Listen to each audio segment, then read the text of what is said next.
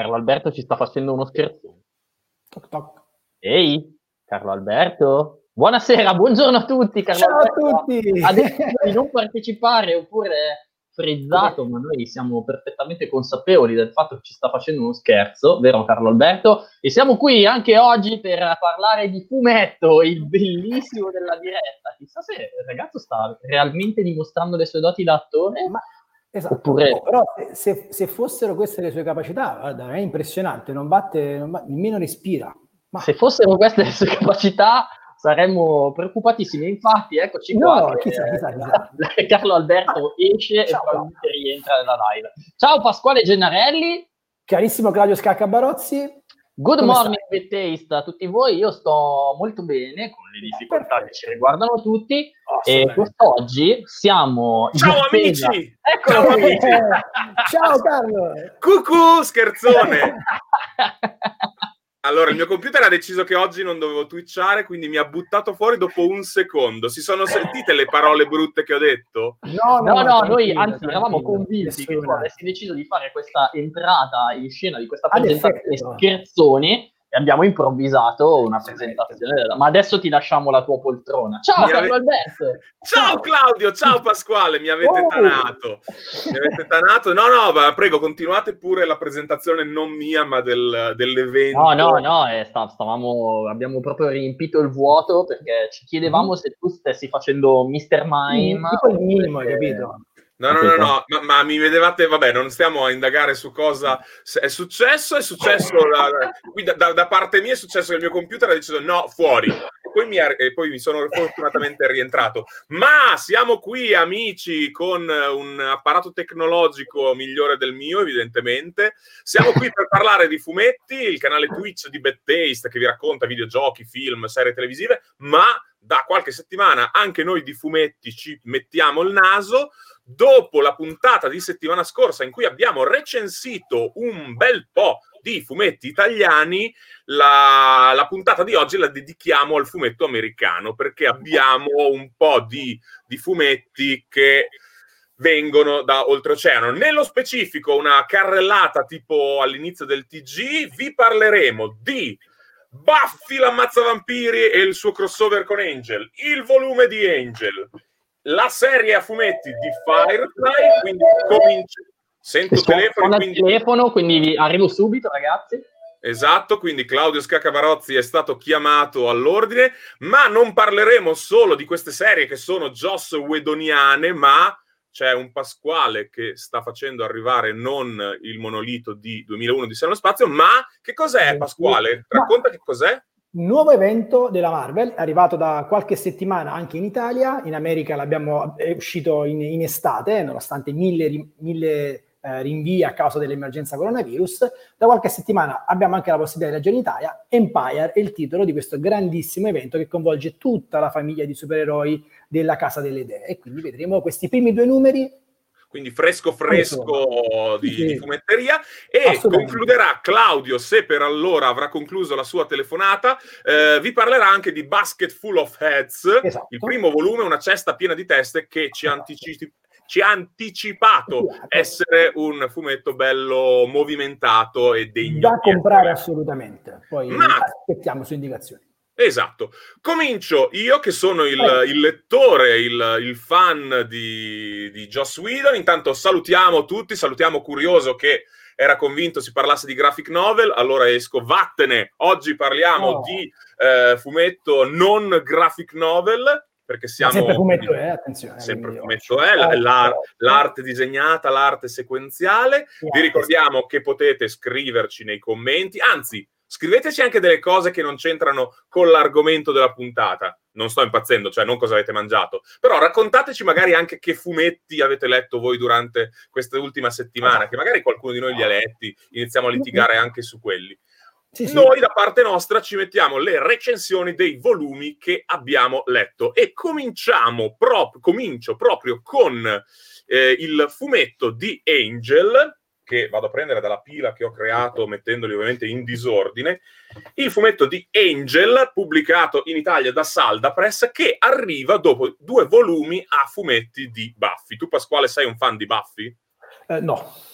Ah, malissimo, malissimo. Però devi sapere che noi fan di Buffy, la serie televisiva mm-hmm. che ha lanciato Joss Whedon, sì. eh, vogliamo bene ai fumetti anche perché eh, i fumetti sono stati un modo per proseguire Buffy. Prima prima di questa serie che sta arrivando adesso, c'è stata un'ottava, una nona, una decima e un'undicesima stagione del, del, telefilm a fumetti. Quindi laddove la serie televisiva si era conclusa la settima stagione, era continuata a fumetti, che a mio avviso è, è, un, è, un, grande vantaggio dei fumetti. I fumetti rispetto ai film, ai telefilm, hanno molta più libertà. Intanto la produzione è più snella, non devi sottostare alle regole dei produttori, budget. Eh, gli attori non invecchiano, quindi le serie televisive possono proseguire all'infinito con gli attori che sono sempre giovani. Buffy alla venticinquesima stagione a fumetti non invecchierà quanto Sara Michelle Gellar, che comunque è sempre stupenda e le vogliamo benissimo.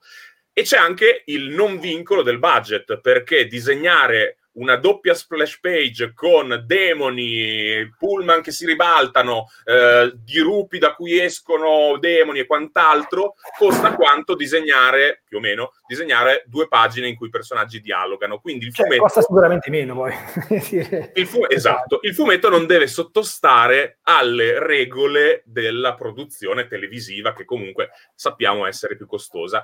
C'è un altro elemento. Buffy, un paio di anni fa, mi pare, un anno fa, un paio di anni fa, ha subito un reboot a fumetti, ovvero hanno riazzerato tutto, soluzione che di solito fa incacchiare molto i fan, per riraccontare tutto dall'inizio però nel, nel, tempo moderno, quindi eh, Buffy va a Sunnydale nel suo college, a scuola con i cellulari, con i, i social, insomma è nel mondo odierno, nel frattempo faccio scorrere qualche. E abbiamo immagine. perso un'altra volta anche Carlo Alberto. Diciamo, oggi per la serie ci Mi siete? avete perso? Sì, ti è un, un attimo perso, forse in concomitanza con cui è tornato. Eh, tornato Claudio e quindi abbiamo un attimo... perché è rientrato Claudio perché mm. nel frattempo Amazon gli aveva consegnato il pacco con la consegna mensile del Club degli Alpini. E abbiamo anche qui il nostro Samuel de Subsonica, lo potete ammirare, dopo ci canterà anche un pezzo, ma non anticipiamo ancora i contenuti di questa diretta, veramente molto molto molto interessante. Scoppiettante direi, va bene. Stavo dicendo Claudio, tu sei un fan di Buffy, vero? Sono, non mi definirei un fan, però ho visto tutta la serie e l'ho sempre apprezzata. Sì. Stavo raccontando che i fumetti possono continuarla anche senza limiti di budget, attori che invecchiano, ma il reboot lanciato da Boom Studio un paio di anni fa, ha un altro vantaggio, quello di poter riraccontare tutta la serie dall'inizio, mescolando i personaggi, sapendo a posteriori quali sono i personaggi più amati dai fan, quindi qualcuno che magari entrava nella terza, quarta stagione del telefilm, lo vediamo da subito, cose mm. così, senza inalberare i fan, perché sappiamo tutti che quando viene annunciato un reboot, stavo dicendo, di solito i fan uh, fiaccole forconi, ah, non si fa. Quando si fa un reboot di una serie televisiva a fumetti, qualcuno, pro- qualcuno protesta, ma meno. Fa meno rumore, perché le serie, i film sono sacri, sono, stati, sono ormai elevati a re- religione, politica, quindi no, sono intoccabili. Non so se avete anche voi questa impressione, a me viene sempre in mente il, il, fa- il discorso di ritorno. Oh, questo discorso è molto tras- transmediale, visto che parliamo di tutti gli aspetti di bad taste. Ritorno al futuro, tutti dicono no, non potrà mai esserci un quarto capitolo, ma c'è un ottimo quarto capitolo videogioco, però con una storia stupenda, emozionante, tutto in continuity, eh? ma chi lo ha giocato lo considera il quarto capitolo, ma il mondo fuori non ha fatto così tanto rumore, quindi non ha, non ha suscitato scalpore. Quindi non ti dimenticare, anche non so se l'avete visto, una serie un po' indipendente, Il Trono di Spade, erano in pochi a guardarla, il grandissimo clamore intorno all'ultima stagione del Trono di Spade, tutti qua, oh fa schifo. Eh. Io non ho visto, io sono fermo ai romanzi, da quando, quando la serie era esatto, giunta. Sì, che poi c'era gente che magari non ha mai letto nemmeno la lista della spesa quando va a fare la spesa al supermercato, e diceva, eh però quest'ultima stagione è poco fedele a quello che ha scritto lo sceneggiatore. Esatto che, che, c'è, ma che, che, ne sai tu? Quindi sì, ci sono prodotti che diventano talmente dei fan, che sono talmente dei fan che nessuno può toccarli o può fare qualche cosa o altro. Quindi sì, con, con Buffy sa, poi magari è bello fare i fumetti, e ben fa niente, dato fumetto sono ragazzacci. Ci sottolinea curioso che Claudio ha sia Buffy che Barba. Oh. No, no, no, vi prego un attimo di silenzio dopo questa cosa. Grazie. Non solo io, anche Pasquale. Ma dicevo, eh, il reboot di Buffy, noi abbiamo letto due volumi di Buffy eh, ributtata, quindi in un contesto moderno, con cellulari, social, e così come era successo nella serie televisiva, i fumetti ci raccontano anche le storie di Angel. Le storie di Angel che sono un po' diverse rispetto a quello che abbiamo visto nella serie TV, perché Angel in realtà nei primi due volumi di Buffy non è ancora stato presentato del tutto. È una figura molto sfuggevole, la si vede sullo sfondo, però non era ancora entrato in scena, non si era presentato alla protagonista, quindi era una figura aleatoria. È proprio il fumetto, il, la, sua serie, la sua serie a fumetti, a presentarlo al lettore con i flashback uh, ambientati in epoca antica, che, come state vedendo in queste immagini che vi sto mandando, ma anche nel presente, perché nel presente ha, ha allenato, ha addestrato una combattente prima di Buffy e si trova a che fare con eh, dei casi, è, un, è una serie molto più procedurale, così come il telefilm di Angel, ed è interessante vedere come questo, questo, questo fumetto riesce a immergere il concetto del vampiro molto di più nel presente di quanto fosse successo con Buffy. Il reboot di Buffy vedeva la, la, cacciatrice agire nel liceo odierno con i cellulari, ma Angel fa una cosa molto interessante, gioca sul concetto del vampiro eh, applicato al 2020 o comunque al 2000, non c'è il tranquillo di niente coronavirus. Eh, perché? Perché chi ha visto Buffy sa che i vampiri hanno alcune regole del tipo eh, non possono entrare in una casa se eh, chi è dentro non lo invita. Quindi una volta, quindi loro si dissimulano, non fanno vedere di essere vampiri, vengono invitati dentro e una volta dentro fanno i loro comodi. Lo stesso succede in, in, questa serie, ma con i social. Vediamo le, le chat su WhatsApp e eh, un, un person- cioè una ragazza che soffre molto del giudizio dei suoi compagni, soffre il, il mondo che si crea attorno ai social, che quindi la fanno sentire esclusa, non essere all'altezza. Quindi questa ragazza trova il, com- il conforto in una figura misteriosa che gli manda delle foto, eh, è un ragazzo piacente, quindi sembra eh, una possibile cotta per lei. E Papà, a un certo... gamba lunga. Oh, no, no, no. A, un certo pu- a un certo punto gli dice, eh, ti devo mandare una cosa, eh, tranquilla, non è una dick pic, quindi ironizza anche su quel... Guarda, Ironia... Ho pensato senza che prima che tu lo dicessi. Ma gli sceneggiatori, ti, gli sceneggiatori, ti, conoscono, Claudio, quindi ironizzano, su, ironizzano su quello che il lettore potrebbe pensare. Di, eh, questo vampiro sotto mentite spoglie dice ti devo mandare una cosa, ma prima mi devi, mi devi dire che la vuoi, che è lo stesso concetto dell'entrare in casa, ma quindi lei dice va bene, vediamo e quindi attraverso il cellulare c'è un, una possessione demoniaca, quindi si viene trasformati in mostri, così come il morso del vampiro. Quindi è, è affascinante come il morso del vampiro venga traslato in una chiave eh, 2.0, chiamiamolo così. Esatto, contemporanea. Il primo volume di Angel eh, procede lentamente, è molto più lento della serie di Buffy, così come il telefilm di Angel era più lento rispetto alla, alla serie di Buffy. Hai voglia. E presenta, eh, presenta alcuni personaggi che sicuramente potranno tornare in futuro. C'è, c'è la morte non raffigurata come scheletro con, con la falce e il, il, mantello nero, ma è una ragazza piacente, un po' come la Mater Morbi di Recchioni ma un po' come Death eh, di, di Sandman anche, esatto dei, dei, un, eh, un po' più alti quando possiamo un po' più affascinante, un po' più suggestiva, un po' più cresciuta e matura eh, da tutti i punti okay. di vista.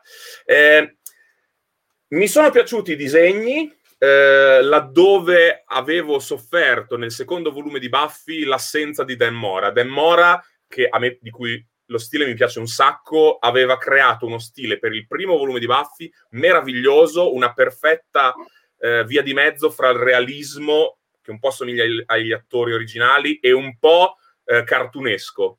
Poi nel secondo volume lui se n'era andato e l'avevo sofferto un sacco. In questo caso, il, eh, in Angel, disegnato da Gleb Melnikov, penso di averlo pronunciato male, eh, Gleb Melnikov disegna i personaggi con quell'equilibrio che piace a me, quindi un po' cartunesco, ma non, non troppo dissimile dai personaggi a cui siamo affezionati, ma purtroppo il, il, la mia impressione, il difetto che ho riscontrato in questo fumetto, per quanto ci siano delle scene di, di forte impatto, è che sia nato solo, o apparentemente solo, per dare modo alla casa editrice di fare un crossover di cui fra poco vi parlerò. Ovvero, dopo solo due volumi di Buffy, ovvero neanche la serie di Buffy originale non era neanche arrivata al decimo, decimo albo, e già parte lo spin-off su Angel. Eh. È strano, per noi che abbiamo seguito la serie originale, vabbè, sappiamo chi è Angel, quindi ci sta a farlo entrare in campo, ma questo volume, sì, questo, ma questo volume non ha una sufficiente autonomia da dire ok, sta iniziando un discorso. Questo potrebbe essere quasi considerato un road to la bocca dell'inferno, che è il crossover di cui vi parlo. È come, i, come si chiama nella Marvel? Ci sono gli albi tipo eh, preparato. Guarda, l'evento di cui parleremo tra poco io e Pasquale aveva i Road to Empire eh, che appunto preparavano a, al, al, esattamente.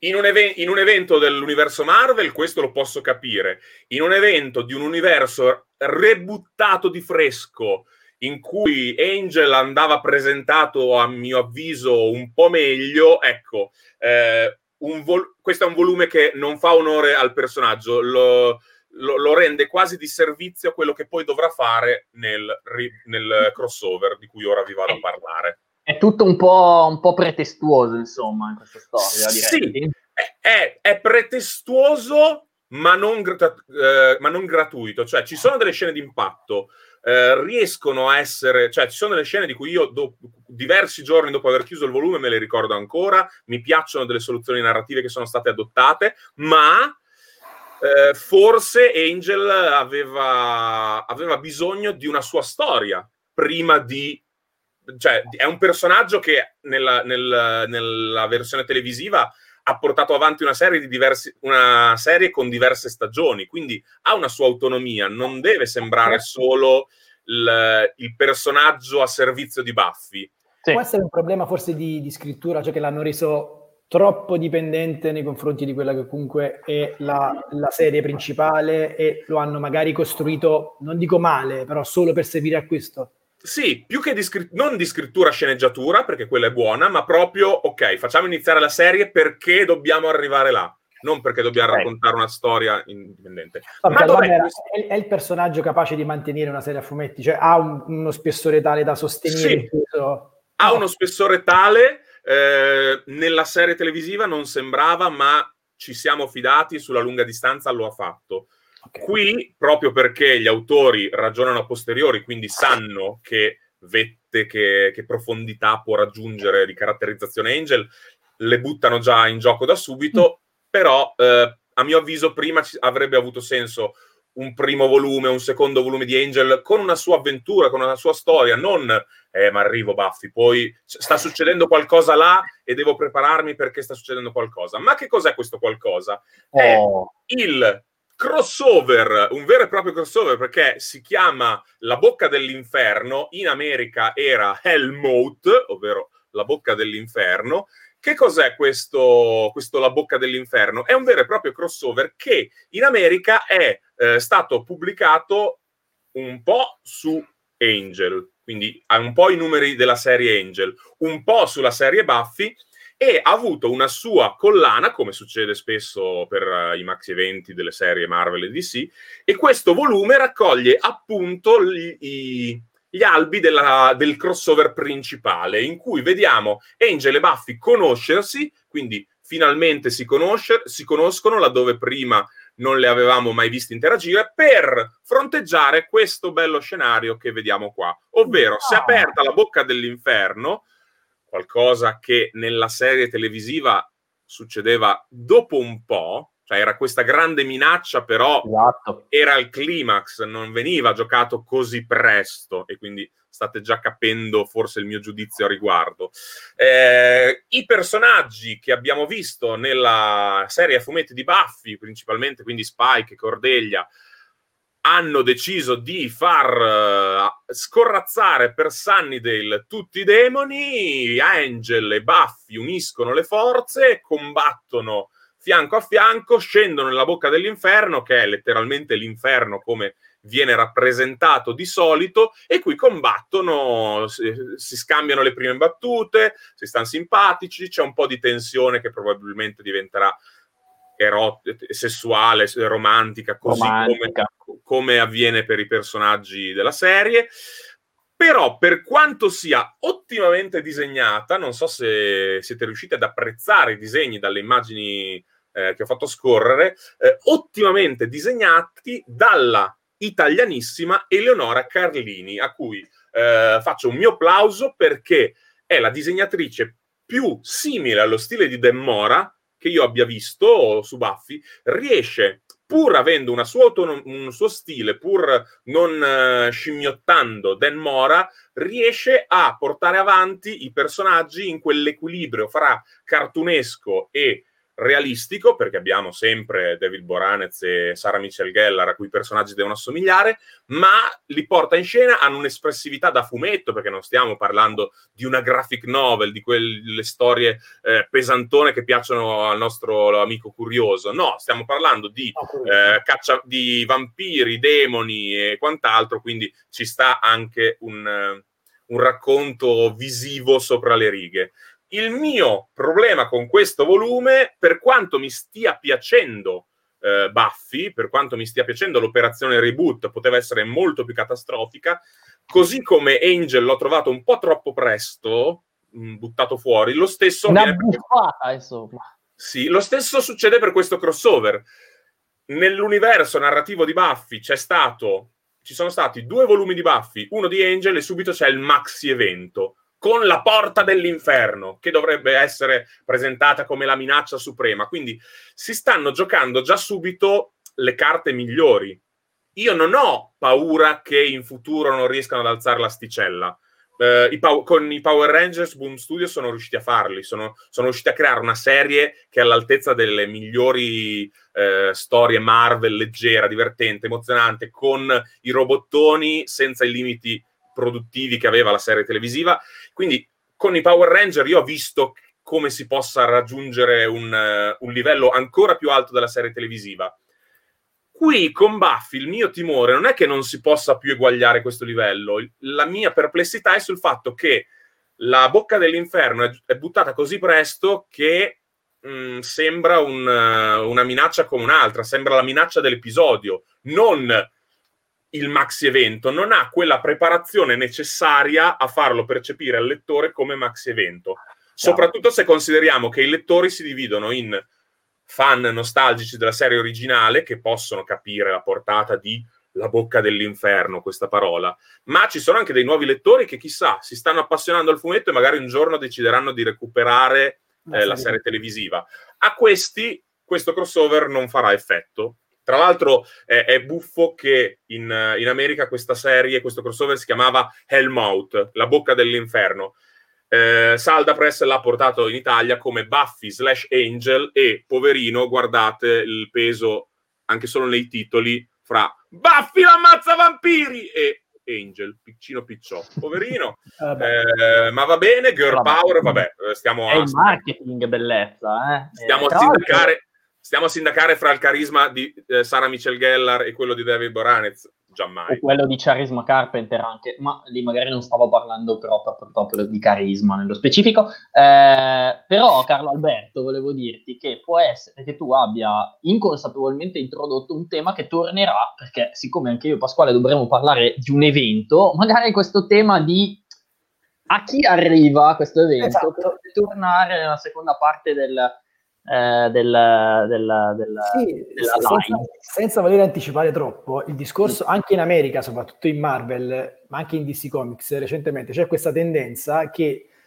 l'arco narrativo, che generalmente dura un anno, se non addirittura dieci mesi, deve necessariamente sfociare in un evento mm. che può coinvolgere due o tre testate come quasi tutte le testate. Quindi è, forse è un po' un'usanza, cioè un modo eh, forse sì. di marketing, sicuramente di strategie di marketing che si sta adottando tantissimo recentemente in America, dove non si riesce a sviluppare per bene magari quella costruzione di un personaggio perché tutto è legato a quello che poi sarà l'evento annunciato magari in pompa magna 6, 7, 8 mesi prima che tu sai eh, quello che, che tutto è finalizzato a quell'evento lì. Quindi sì, però nell'universo Marvel c'è del pregresso, ci sono decenni di storie sì, prima. Il, il, primo crossover Marvel cosa è stato? Sinistri 6?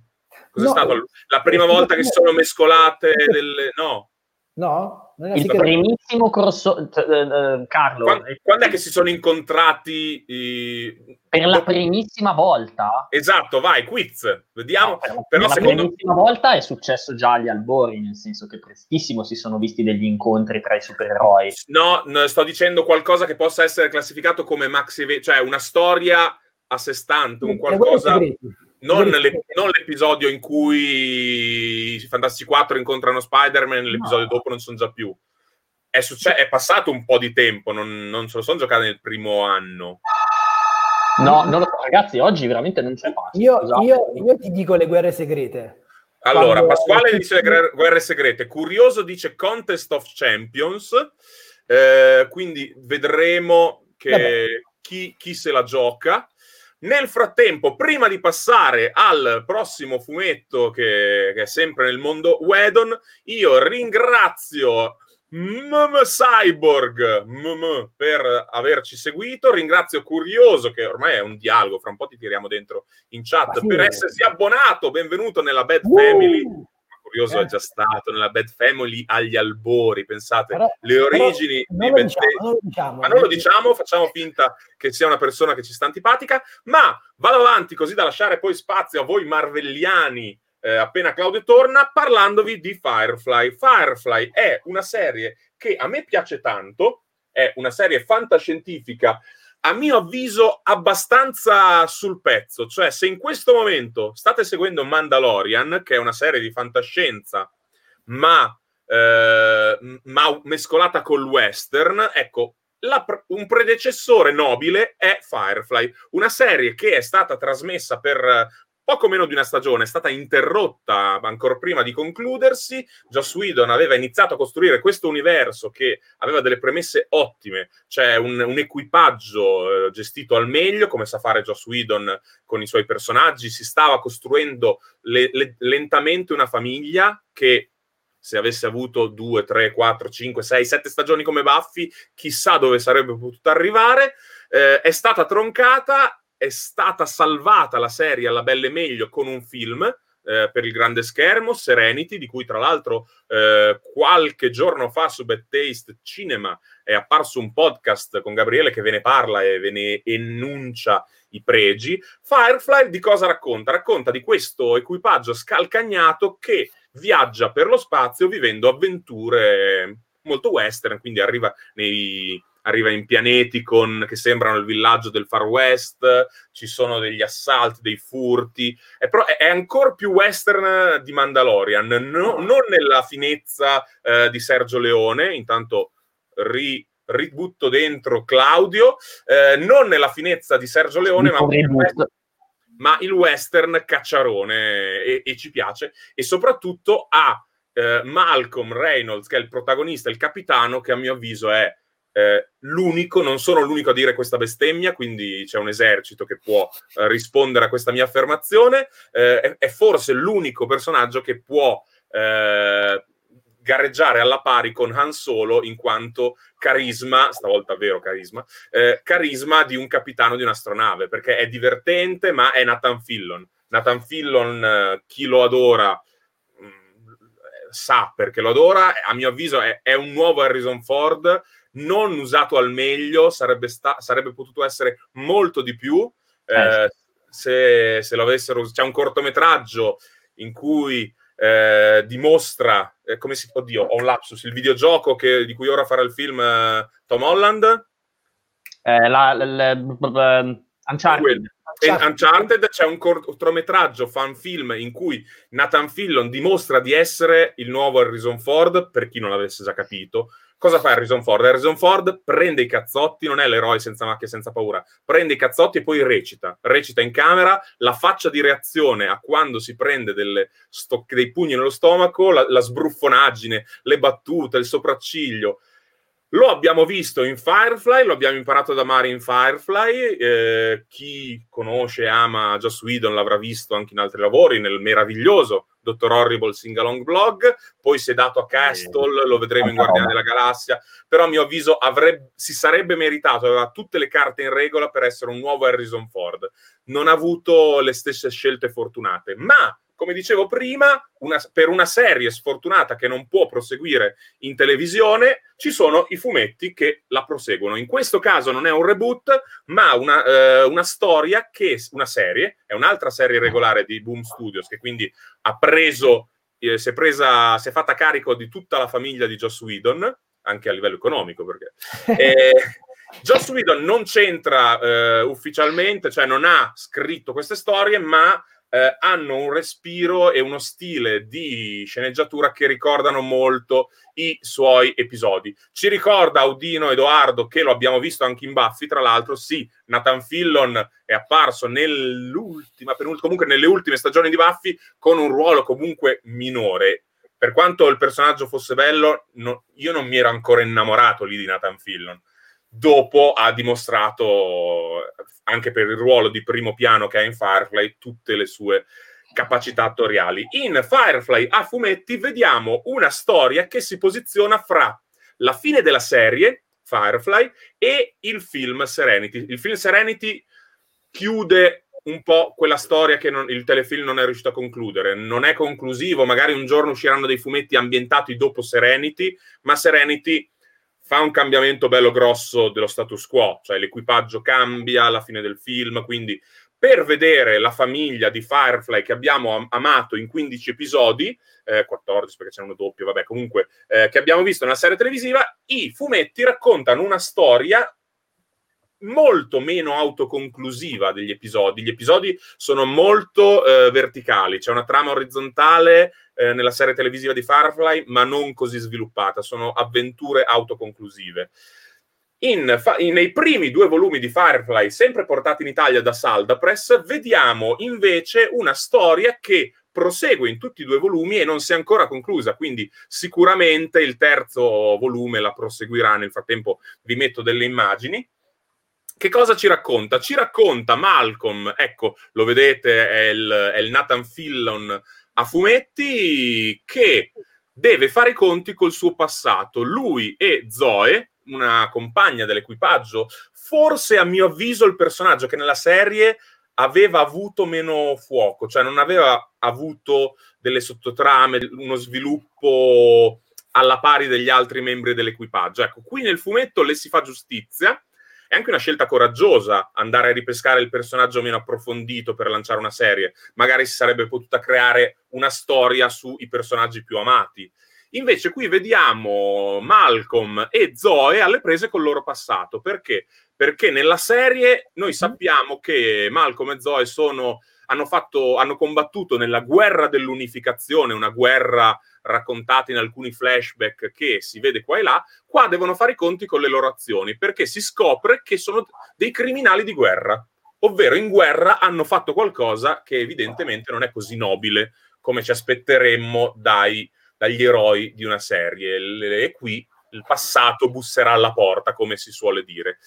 I disegni non mi hanno fatto impazzire come quelli dei volumi di Angel e eh, Buffy Angel Hellsmouth di cui vi ho parlato prima, sono più realistici, mi ricordano più lo stile di fumetti che c'era negli anni 90, quando si faceva se- un fumetto da una serie televisiva, eh, sembrava esserci la direttiva di essere molto più fedeli alla caratterizzazione, al volto del personaggio, al volto dell'attore originale. Mm, quindi eh, qua ho percepito una volontà di essere vicini person- al, al realismo di una serie live action e nonostante questo fa più difficoltà a farmi riconoscere personaggi. Al di là di Malcolm e Zoe, ci sono alcuni altri membri dell'equipaggio in cui io durante la lettura mi, stavo, mi, mi domandavo sempre, aspetta, è lei? Sì, sì, è lei, ok. Però avevo il dubbio, questa cosa non è buona, perché per caratterizzare un personaggio,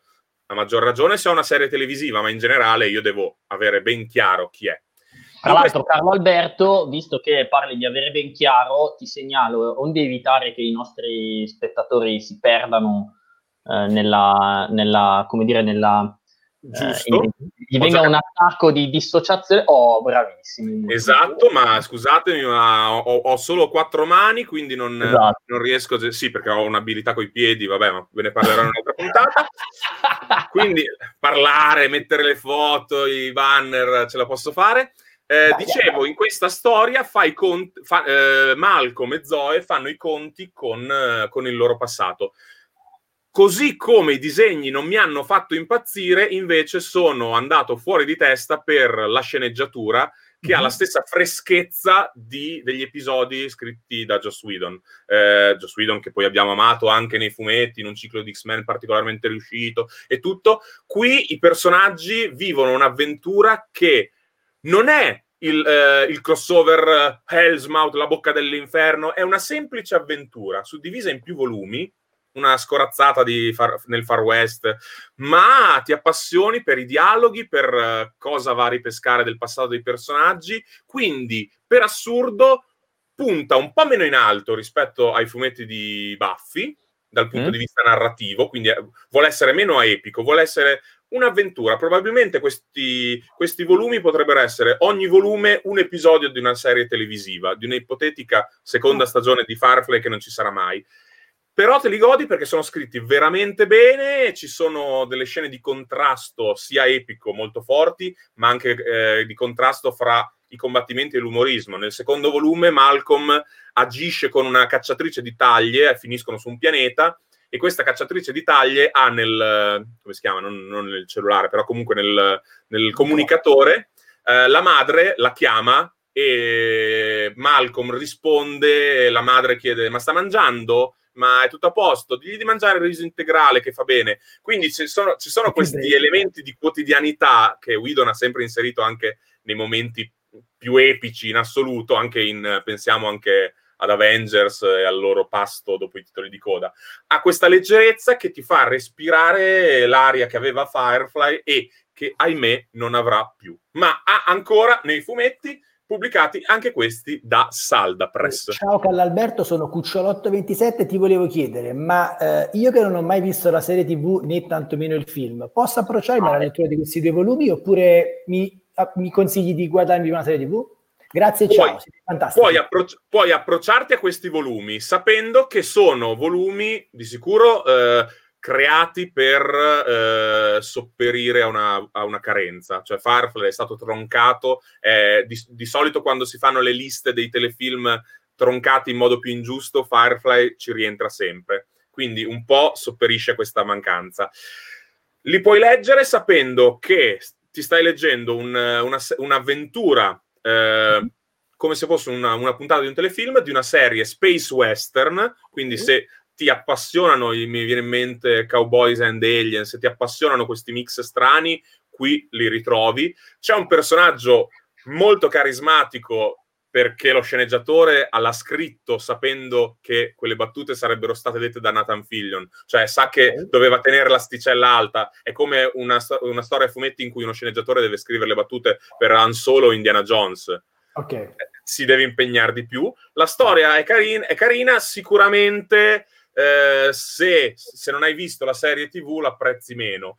Io quindi magari recupero la serie TV che non si può recuperare in questo momento in modi legali, non è, non è, su qualche piattaforma. Non, allora, magari compro i DVD su Amazon. Non so neanche se ci sono in italiano. Serenity sì, il film sì, mm-hmm. eh, si può vedere su Amazon Prime.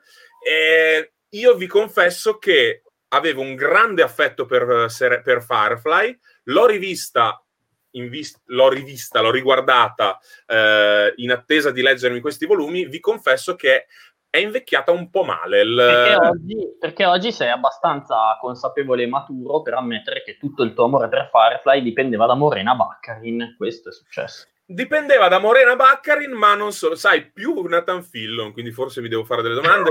Eh, in realtà è una serie che f- rispetto a Buffy, che è ambientato in un college, così soffre il, la, il fa- la produzione di quegli anni. Una produzione certo. televisiva Ovvio. di fantascienza di vent'anni fa eh, è, come, è, come, se a un ragazzo di oggi gli dici guardati Star Trek la serie classica, certo. bella, scritta certo. benissimo, ma, ma, si soffre. Però, e, a insomma... questo, e, a questo, sopperiscono i fumetti che non hanno limiti di budget, come dicevo prima. Però i miei ricordi di Firefly, eh, che insomma io sono arrivato ad appassionarmi ancora oggi, non sono un, un matto appassionato di serie tv, io Firefly la, l'avevo vista in, tv, nel senso che nei passaggi casuali, poi l'ho recuperata tempo dopo, insomma, quando all'epoca in cui c'erano. Ti ricordi, ti ricordi i torrent? Io non me li ricordo, perché non ho mai usati, ovviamente.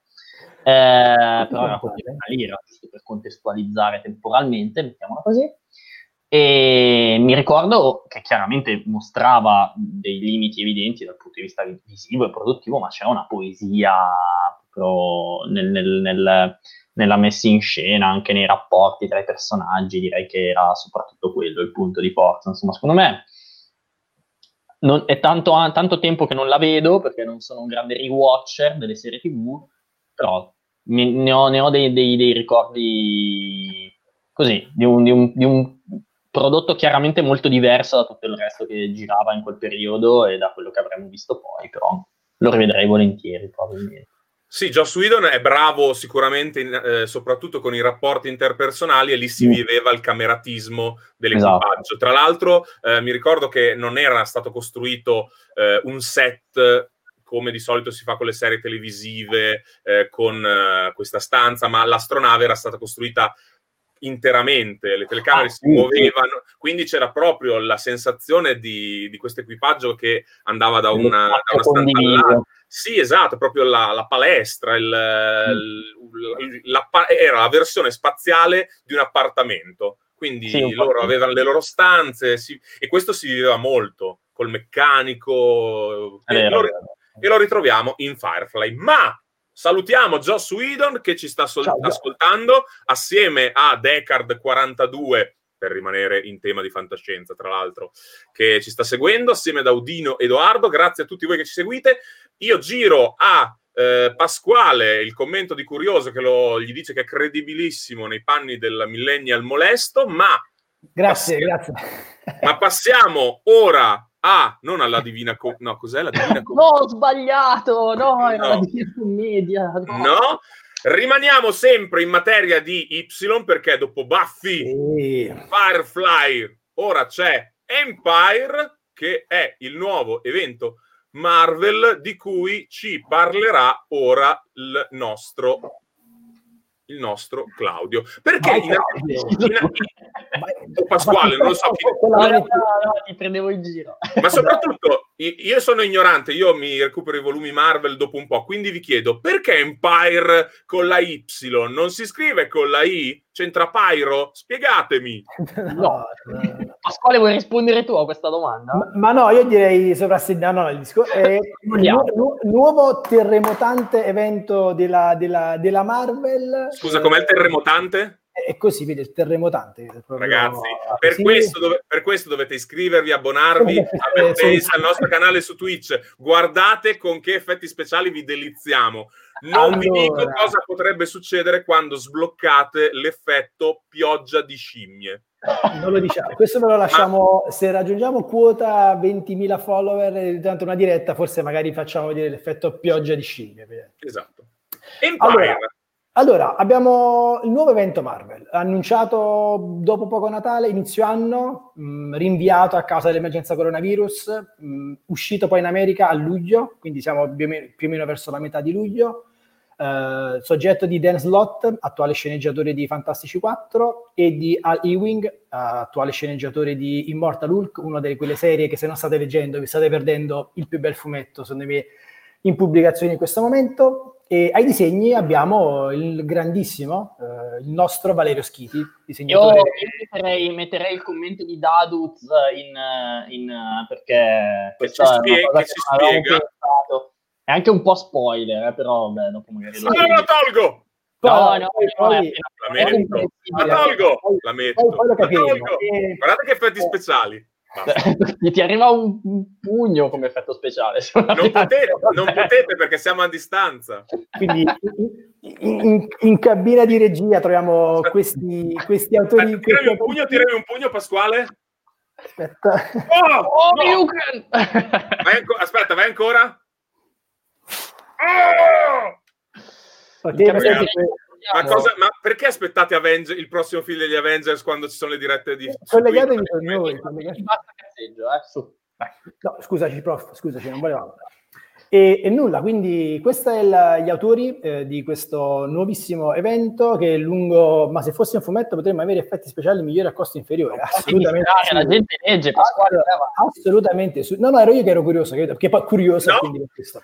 Ma curioso, e... ha le mani in pasta per fare la serie a fumetti, la, la serie a fumetti di Bad Taste che ah, presto... Allora, per questo evento i, diciamo, i, i primi semi della, della, trama sono stati gettati già eh, sul finire del 2019, seconda metà del 2019, in alcuni albi celebrativi che Marvel l'anno scorso festeggiava i suoi 80 anni, ha fatto alcuni speciali, alcuni albi, e già lì aveva iniziato a gettare questi semi, questi piccoli indizi su quella che sarebbe stata una guerra di imperi, eh, ovvero una guerra di razze aliene, e quindi Kree e, e Skrull o Skrull, come vogliamo, come vogliamo dire, e, e, quindi poi eh, succede che questi due imperi unis, si uniscono dopo millenni e millenni di, di, lotte che hanno visto anche la Terra per un certo periodo essere scenario di, di battaglie, nonché oggetto di, eh, del desiderio di entrambi i due, i due imperi eh, unirsi sotto un unico grande imperatore, eh, Dorrek VIII, che tutti quanti sulla Terra conoscono come Hulkling, il personaggio dei, dei New Avengers, eh,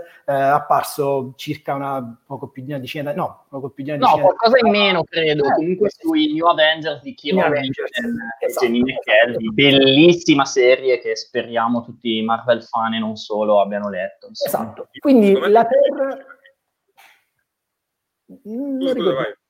E quindi c'è questa minaccia aliena che giunge questo impero unito che ha questo nuovo, questo nuovo imperatore, c'è questa minaccia. In realtà poi, leggendo il primo numero, ci rendiamo conto che in realtà la minaccia non è l'impero, l'impero unito, ma bensì c'è una terza razza, sempre aliena, eh, sempre legata a filo diretto con eh, i Kree e con, con gli Skrull, che sono i Cotati, che si ergono poi a quelli che sono i veri eh, avversari di, nuovo, di, questo nuovo scontro. Sullo sfondo, sullo sfondo, si muovono in primis Fantastici 4 e Avengers, che sono i due gruppi che iniziano eh, a, a, seguire eh, separatamente le vicende dei due imperi. Quindi gli Avengers vanno sulla Luna e incontrano i Cotati, quindi fanno proprie eh, alcune eh, le, le, idee alla base di, questo, di, questa, di questa razza aliena. Dall'altro lato abbiamo i Fantastici 4 che invece eh, incontrano e quindi si fanno, fanno, proprie le cause di questo impero unito. Ovviamente sì, ci si ritrova tutti quanti bellamente in orbita intorno alla Luna e lì emerge poi dopo in realtà la minaccia, eh, la vera vera minaccia che incombe ormai sulla, sulla Terra. Esatto. Ed è Claudio.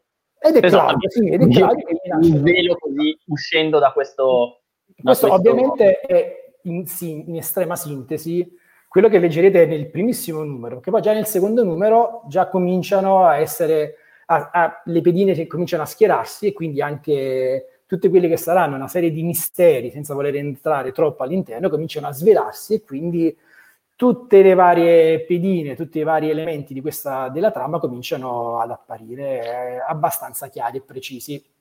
Esatto, io devo dire che questi primi due numeri mi hanno, eh, mi hanno soddisfatto molto, primo perché c'è uno degli sceneggiatori attualmente più in forma, cioè Al Ewing, eh, alle, senza la, la E aspirata perché non c'è nessuna H prima, quindi Al Ewing, eh, alle, alle, ai, ai, testi, eh, autore di eh, L'Immortale Hulk, che la serie più bella che ho letto negli ultimi due anni della Marvel, insomma, per quanto mi riguarda.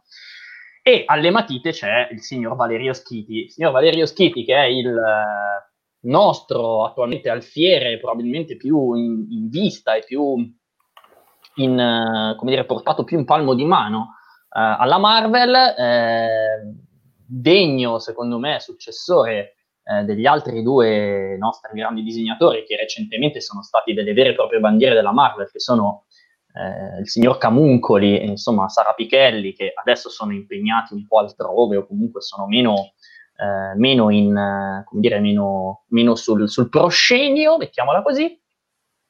Valerio Schiti è veramente impressionante in, questa, in, questa, in questo episodio di Empire.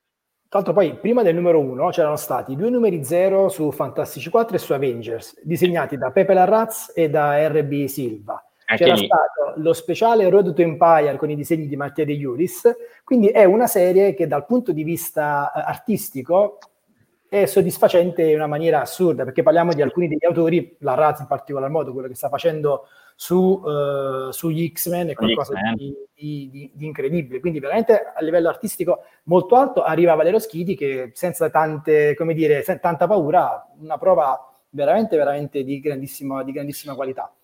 Una cosa che mi è piaciuta tanto dal punto di vista della, della, scrittura di Ewing, soprattutto nel primo numero, ma anche nel secondo numero, è quella che lui porta avanti la narrazione per ogni capitolo seguendo quelli che sono i pensieri e le riflessioni di un Bravo. singolo personaggio. Quello che, volevo, che avrei voluto dire io, sì. Quindi la cosa, quello che per adesso differenzia questo tipo uh, di evento rispetto a tutti gli altri è anche lo spessore e comunque la quantità di, uh, di riflessioni e di pensieri che sta accompagnando l'evento stesso. Quindi al di là delle battaglie, le esplosioni, i colpi di scena che ci sono, come tutti gli eventi, voglio dire, i primi due numeri di ogni evento mantengono comunque alto eh, il livello di, di emozioni, di, di, tensione e tutto quanto. Qui si aggiunge quel filo sottile che eh, percorre l'intero albo, in questo caso sono i primi due albi contengono eh, i, i, primi quattro numeri della serie originale e quindi tu ti trovi a seguire questi ragionamenti, questi pensieri che ti danno uno spessore diverso rispetto magari a qualsiasi altro evento, qualsiasi altro scontro tra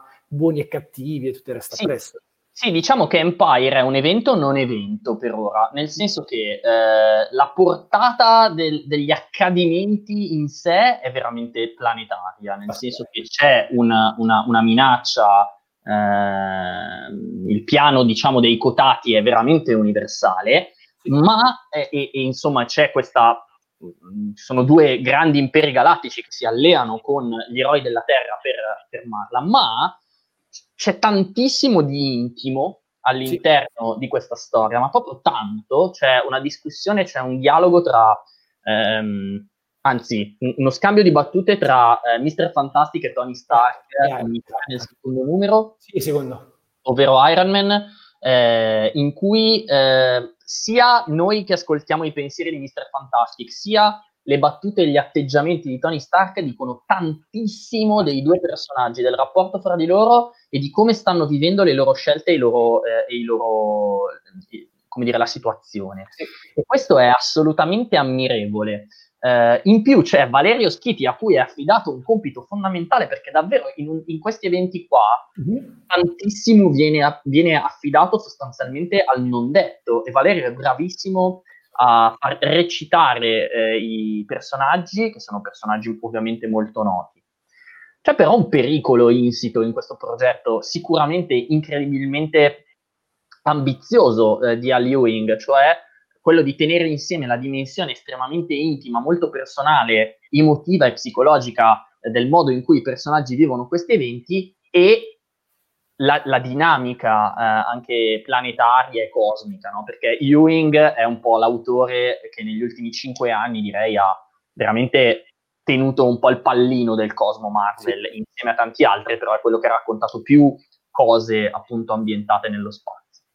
E il rischio fondamentale è che questo evento, evento non evento, sia destinato a essere letto solo ed esclusivamente da chi conosce piuttosto bene le trame pregresse e da chi, se non altro, ha già un grande affetto per, eh, per i personaggi. Un po' il rischio che vedo è quello. Io personalmente, che riesco a seguire molto bene, sono un lettore Marvel, insomma, anche se non sono proprio un onnivoro della Marvel, però ho un quadro eh, molto, sì, esatto, lavoro di character design davvero maestoso anche le, i, i, mecha, le, le, astronavi, insomma, tanti ambienti clamorosi. C'è sì. questo eh, pers- anche i quotati sono, sono caratteri- che sono questa razza di eh, umanoidi sostanzialmente vegetali, sono caratterizzati benissimo da Valerio Schiti. Ho un po' paura che il, mentre di, allora diciamo il rischio qual era con questo Empire? No? Che prom- era promesso come una invasione aliena in teoria, è stato venduto sì. così e poi ti sorprende. Esatto non poteva essere veramente ciò che prometteva perché la Marvel ci ha appena raccontato la guerra dei reami, che traslato in campo sostanzialmente mistico, mettiamola così, è la stessa cosa, cioè la Terra, eh, come dire, eh, invasa da razze aliene, ok? E quindi non poteva essere la stessa cosa. Tra l'altro Però, un altro tiro alieno sta per arrivare sulla Terra a dicembre. Esatto, tra l'altro. Eh, però il punto qual è? È che mentre una storia che secondo me è qualitativamente inferiore rispetto a questa, come, eh, come eh, la guerra dei regni. Eh, un lettore nuovo facilmente eh, la approccia, questa secondo me molto meno, quindi secondo me sarà eh, una storia che darà grandissima gioia ai fan eh, della Marvel, soprattutto quelli di vecchia data, quelli che si ricordano i temi della guerra Chris Krull, eh, che si ricordano eh, il Kree, la spia Kree e il guerriero Skrull che esatto. combattono sulla, sulla, zona, sulla, zona, blu della luna nei Fantastici 4, insomma, che tra l'altro sono citati in sì, Road sì, to Empire, no? E, però, boh, gli altri secondo me sono un po' lasciati fuori. Cosa dici, Pasquale? No, c'è anche sì, perché tu hai anche, il, la, anche il, la messia, eh, il, il messia dei, la, il messia dei, la, no, la Madonna dei Celestiali. La Madonna Celestiale. Comunque viene richiamata anche perché c'è, diciamo, c'è Quoil, Sequoia, il figlio, diciamo, di Mantis di Spadaccino, che comunque pre- ha un ruolo centrale all'interno di tutto lo sviluppo della trama. Sì, poi altra cosa importante, sia Tony Stark che mh, mm, sia, Tony, sia, Tony, Stark, ma anche lo stesso Red Richards e anche altri personaggi che nel terzo numero appaiono, come Carol Danvers o Pantera Nera, comunque vengono fotografati in un momento particolare dello sviluppo delle loro serie. Quindi magari per un lettore che non ha letto gli ultimi anni, che non sa perché Tony Stark è in quella condizione, perché Red Richards sta eh, avendo maggiori riflessioni sul ruolo della genitorialità ci sono alcuni temi che comunque se non hai seguito ciò che, stai, ciò che sta pubblicando la Marvel in questi ultimi anni possono risultare un po' pochettino mh, eh, ecco, alieni a quella che comunque sia, quella che comunque è una, una lettura che non, non riesce ad avere, non è immediata, non è una lettura immediata, quindi questo sicuramente complica leggermente le cose, però ovviamente questo mh, forse potrebbe, è un evento troppo dedicato ai fan, volendo esasperare un pochettino la cosa, cioè in, in, alcuni, in, alcuni, frangenti sì c'è un richiamo alla storia della Marvel, c'è un richiamo alla tradizione della Marvel e anche sia storia passata che storia recente. Quindi comunque entrambi gli elementi si uniscono e si corre, è un po' un cortocircuito. E non per, colpa, non per, colpa, del progetto in sé, attenzione, no, no, no, Ewing, questa cosa voglio chiarirla molto bene, Ewing utilizza i temi che cita qui dentro con una competenza e, una, e un livello di soddisfazione per noi lettori elevatissimo, nel senso che le cose tornano, come possono tornare ovviamente all'interno di una storia complessa e contraddittoria di un universo condiviso come quello della Marvel. Però Ewing, che è un nerd all'ultimo stadio del cosmo Marvel sostanzialmente, fa tornare tantissime cose che se uno va a ripercorrere nel, nei cassettini della memoria ciò che ha letto da ragazzino o ciò che ha recuperato recentemente magari, eh, trova mh, un senso assolutamente. Il problema è che davvero non, non riesco a farmi un'idea da, per, da, da mh, leggendo questa cosa col punto di vista di uno comunque mediamente inserito, eh, forse anche un po' più della media nell'universo Marvel, non riesco a farmi un'idea bene di, di, quanto sarebbe l'effetto smarrimento se fossi un lettore non proprio inserito all'interno di, questa, di, di questo ambiente. E, e, un po' questo mi, mi, spaventa perché poi dice tanto di cosa vuol dire leggere storie Marvel oggigiorno, cioè del peso che la Marvel si porta dietro in, in certi casi e di quanto il rischio di mantenere una, un equilibrio tra le cose sia, sia abbastanza particolare e non proprio, non proprio, semplice da trovare, perché boh, rischi sempre o di esagerare da una parte o di esagerare, o di esagerare dall'altra, o di dimenticare il passato oppure di tenerne conto talmente tanto che la fruizione di quello che racconti boh, rimane un po' impredicato. Ho una domanda. nel, con la speranza che Twitch non ci butti fuori per Madonna Celestiale, non so se si può dire. Eh, allora, ah, ah, e vorrei anche i complimenti per non essere scoppiato a ridere ogni volta che avete detto cotati, che mi fa molto ridere come nome per degli alieni. Eh, domanda, secondo le vostre previsioni, avendo letto i primi due albi, eh, previsione di mh, influenza di questo maxi evento sul futuro dell'universo Marvel? Dopo due o tre mesi sarà tutto risolto a a mm. Vino Lambrusco o ci, saranno, o ci saranno delle conseguenze che almeno per due anni ci porteremo avanti? Secondo me è la prima. Secondo me ci saranno delle conseguenze interessanti perché, e, e, questo vabbè, lo sappiamo anche perché insomma, noi seguiamo le news che vengono dagli Stati Uniti, perché Ali Ewing eh, è scrittore di importanti serie eh, riguardanti il Cosmo Marvel, forse la più importante, e Dan Slott, che è il, il, suo socio di merende su questa serie, ha in mano i Fantastici 4. E tutti e due godono della piena fiducia della Marvel attualmente, eh, uno secondo me meritatamente, l'altro molto meno, questa è una, questione personale, e quindi... Eh, siamo tutti e due, l'avete no, capito. No, e, e, insomma, quindi probabilmente avranno le chiavi della macchina in mano ancora per un bel po' di tempo. In più, in più ehm, secondo me le conseguenze più grosse le vedremo proprio dal punto di vista personale, nel senso che questi primi due numeri promettono delle evoluzioni di alcuni personaggi e dei cambiamenti di alcuni personaggi che potrebbero metterli in ruoli molto diversi e molto prominenti nel, nel prossimo futuro. Quindi se siete fan e siete lettori Marvel, eh, questa è una storia da leggere abbastanza a tutti i costi perché tanto di quello che verrà raccontato qui verrà costruito, verrà usato per costruire poi. Saranno cambiamenti puntuali su determinati personaggi e si possono già capire dai nomi che abbiamo fatto in questa brevissima introduzione, quelli che comunque subiranno dei cambiamenti importanti e, soprattutto non, non, mi sembra che sia quell'evento, eh, come dire, caciarone, sebbene comunque ci siano navicelle, battaglie, ci sarà un'invasione aliena, eh, i cotati punteranno un determinato punto del, de, della Terra perché hanno bisogno di un particolare minerale per fare tutto un progetto. Quindi, va bene, avete già capito di quale parte stiamo parlando, visto il coinvolgimento di, eh, degli Avengers e di un loro membro. E ovviamente è normale che ci saranno dei cambiamenti molto, molto radicali in, quello che saranno, in quella che sarà la natura dei personaggi stessi. Quindi sarà importante capire come la risolvono, cioè come il sì. tutto giungerà alla fine però dal punto di vista dello sviluppo dei protagonisti, e comunque in questi primi due o tre numeri c'è una bella coralità, non si focalizzano solo su uno o due, ma comunque c'è uh, un'ampia schiera di personaggi che vengono portati avanti, di cui, che, di cui seguiamo proprio anche le riflessioni, lo sviluppo e tutto quanto, quindi sì, ci saranno dei cambiamenti al di là di quello che poi ci viene anticipato nelle news, da quello che succederà in America, però la percezione, la sensazione, anche solo leggendo questi primi due numeri, e che non è, non è tanto, come dire, tanto fumo e pochissimo arrosto, ci, ci dovrebbe di fronte a qualche cosa che comunque ha uno spessore diverso. È un evento un po' alla Infinity, non so se sei d'accordo Pasquale, così come Infinity sì, aveva, sì. aveva, di Remender, aveva sì, esatto.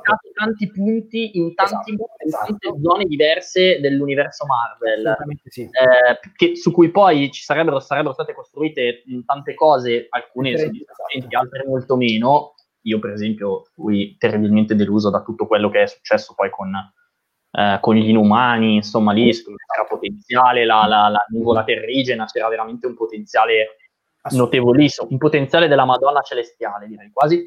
Esatto, possiamo dire. Che è stato sprecato. Eh, in qualche modo, eh, i finiti di Hickman, grazie mille Dadus, non dire Mender, e, ehm, sì, la, la precisione non, non, non, abita a casa mia, perdonami, e, e, così come in quel caso eh, il rischio secondo me è un po' lo stesso. Eh, Infinity era una, una, una, saga con tantissimi, tantissimi spunti interessantissimi, però riletta come saga, l'ho riletta anche recentemente, eh, sì. cioè nel, nel, nel, nel, totale globale, come diceva Felice Caccamo, eh, sì e no. No, boh, ci sta, ci sta. Vediamo. Io vediamo. direi Io direi, visto che anche il livello delle battute sta raschiando il fondo del barile, anche di curioso, grazie, ma direi che ormai abbiamo, siamo agli sgoccioli, quindi salutiamo i franchise dopo Joss Whedon e la Marvel con un ultimo fumetto di cui ci deve parlare Claudio, che non è un franchise, ma non per questo è meno interessante da quanto ci ha anticipato offline. Dici, dici. Basket Full of Heads, edito sempre da Panini, eh, ma eh, sconfiniamo alla DC e in particolare alla etichetta Black Label, ovvero l'etichetta che sostanzialmente ha un po' preso il posto di Vertigo, penso che si possa dire come divisione adulta. È un bel fumettone, un bel volume eh, soddisfacente anche nella sua, nella sua, edizione cartonato. È scritto da Joe Hill, ovvero eh, lo sceneggiatore nel mondo del fumetto, insomma, famosissimo per Lock and Key eh, ma poi anche eh, romanziere, insomma il figlio, il figlio di Stephen King, va bene, e disegnato dal nostro Leo Max. Il nostro Leo Max che è una gloria eh, del, del, del, fumetto Bonelli, ma non solo del fumetto Bonelli nel nostro paese, insomma legato, io non sono un esperto, ma moltissimo a Dylan Dog, eh, ma anche a altri personaggi Bonelli, che qui si trova alle prese con una bella storia slasher, cioè nel senso che c'è un po' di horror in questa storia che si chiama appunto eh, Cestino pieno di teste. Perché? Perché questa ragazza, che è la nostra protagonista, vediamo se riesco a mostrarvela. La vedete, questa giovane ragazza con gli shorts e con una camicia da poliziotta del sud, sì. è eh, con il proprio fidanzato, che è il rosso che avete visto e che è una giovane recluta della polizia, vive in, in un'isola eh, non troppo distante da, eh, da New York. Eh, e su quest'isola succedono cose strane apparentemente, cioè la classica storia da eh, America un po' rurale, eh, super piatta, da paesino tranquillissimo che in, ra- in realtà nasconde di tutto.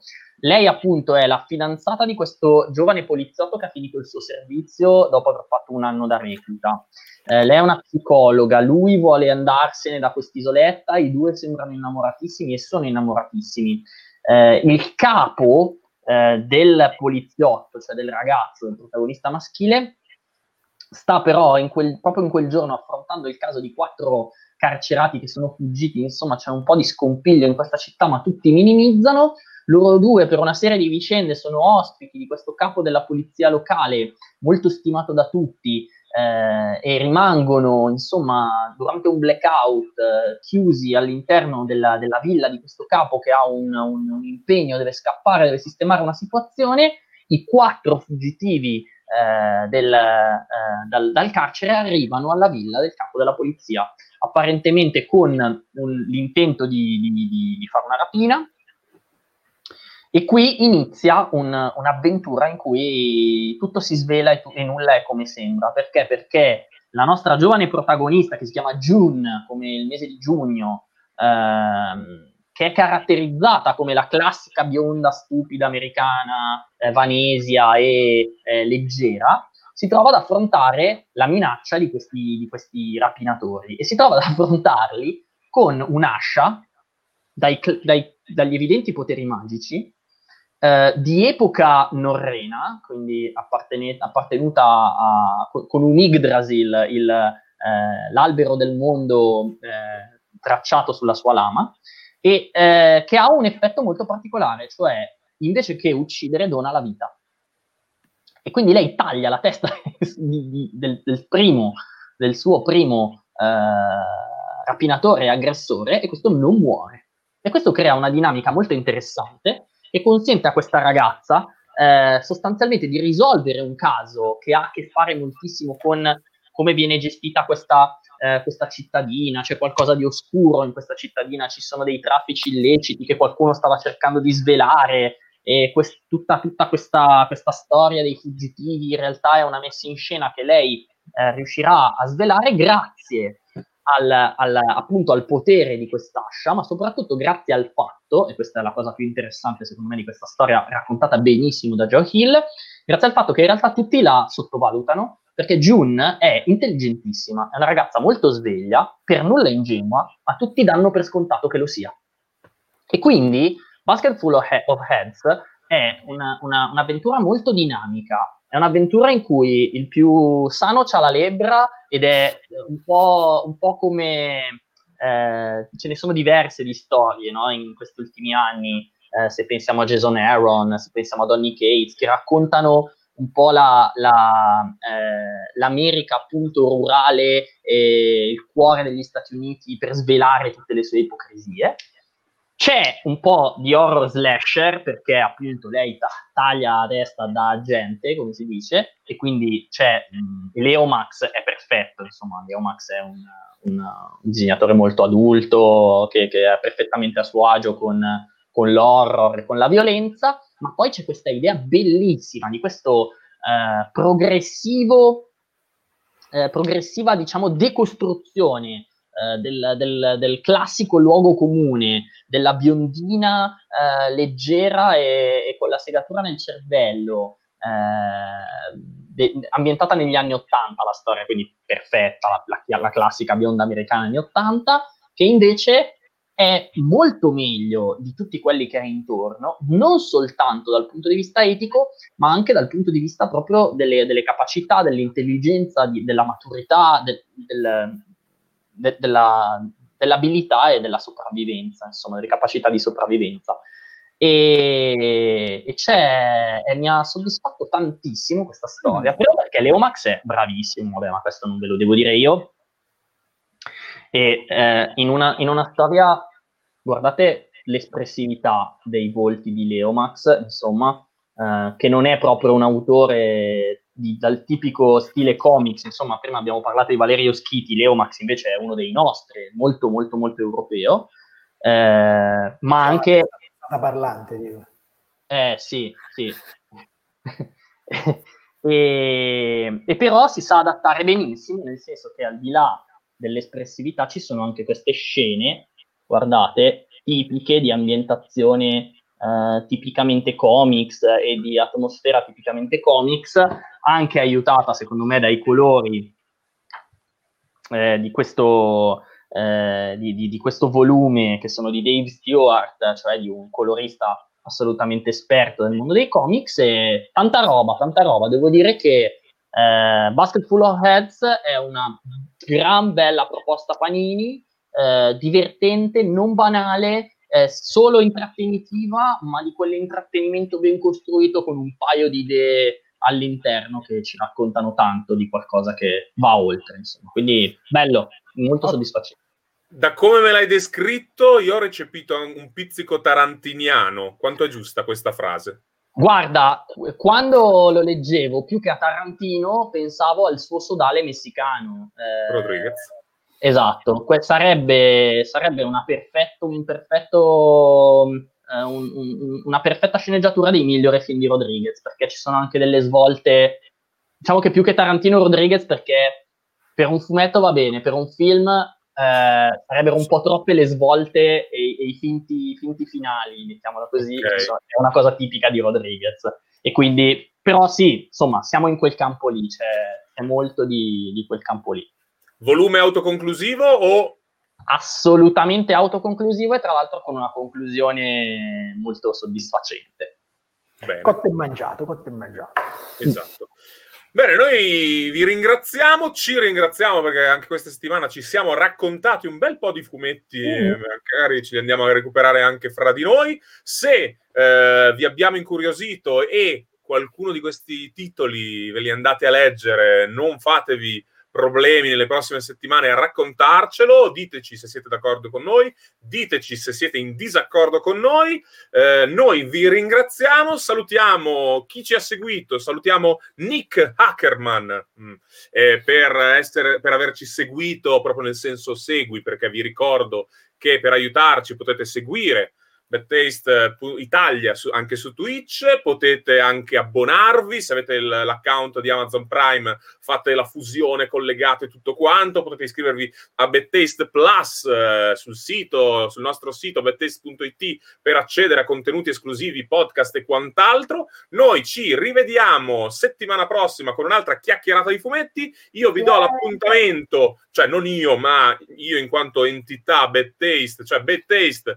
vi dà l'appuntamento appuntamento a domani, domani pomeriggio con Francesco Locche vi parlerà di serie TV e domani sera per una chiacchierata intervista molto interessante con la moglie di John Belushi che ci parla del suo libro, quindi un altro appuntamento da non perdervi, non perdetelo, non perdetevelo seguite eh, Bad Taste su Twitch e quindi avrete tutte le notifiche appena siamo online. Fumetti vi saluta. Come dice Claudio. Ciao! Ciao a tutti! Ciao!